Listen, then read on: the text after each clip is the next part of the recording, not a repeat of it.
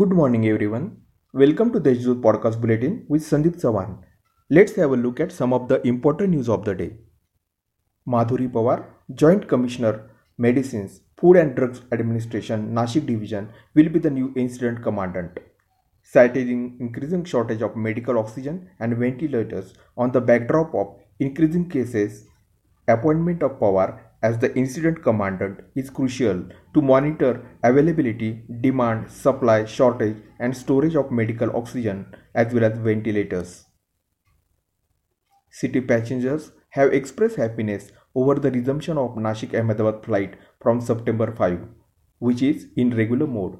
The airport authorities have also appealed Nashikites, especially the business class, to take advantage of the service.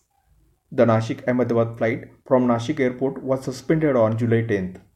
As per the regular schedule, the flight leaves Ahmedabad at 6:30 pm and reaches Nashik at 7:45 pm. In return, it leaves Nashik at 8:20 pm to reach Ahmedabad at 9:35 pm. The Supreme Court stay on the Maratha reservation has affected the class 11 admission process. The selection list for the second round was to be announced on Thursday. But now the Education Department has decided to postpone it. The schedule of further action regarding the 11th admission process will be announced after receiving the government order.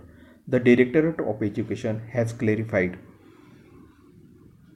Gangapur Dam is 97% full and 268 cusecs of water discharge was continued from the dam on Thursday, causing rise in water level in Godavari. At present, 24 dams in the district have a satisfactory water storage of 89%.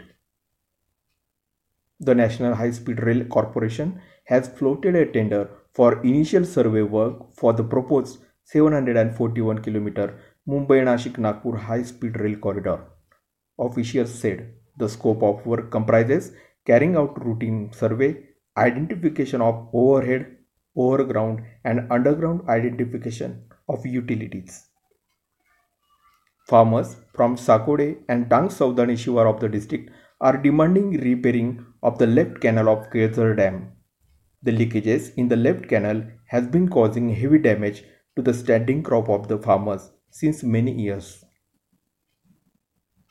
About the pandemic, till Thursday, the number of patients cured and discharged has crossed 38,600 mark, with the recovery rate holding on to 78%, while with the addition of record 1465 fresh cases, the total COVID count in the district has crossed 49,000 mark.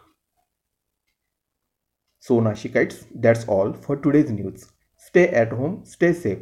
For more, log on to deshdoot.com. Thank you.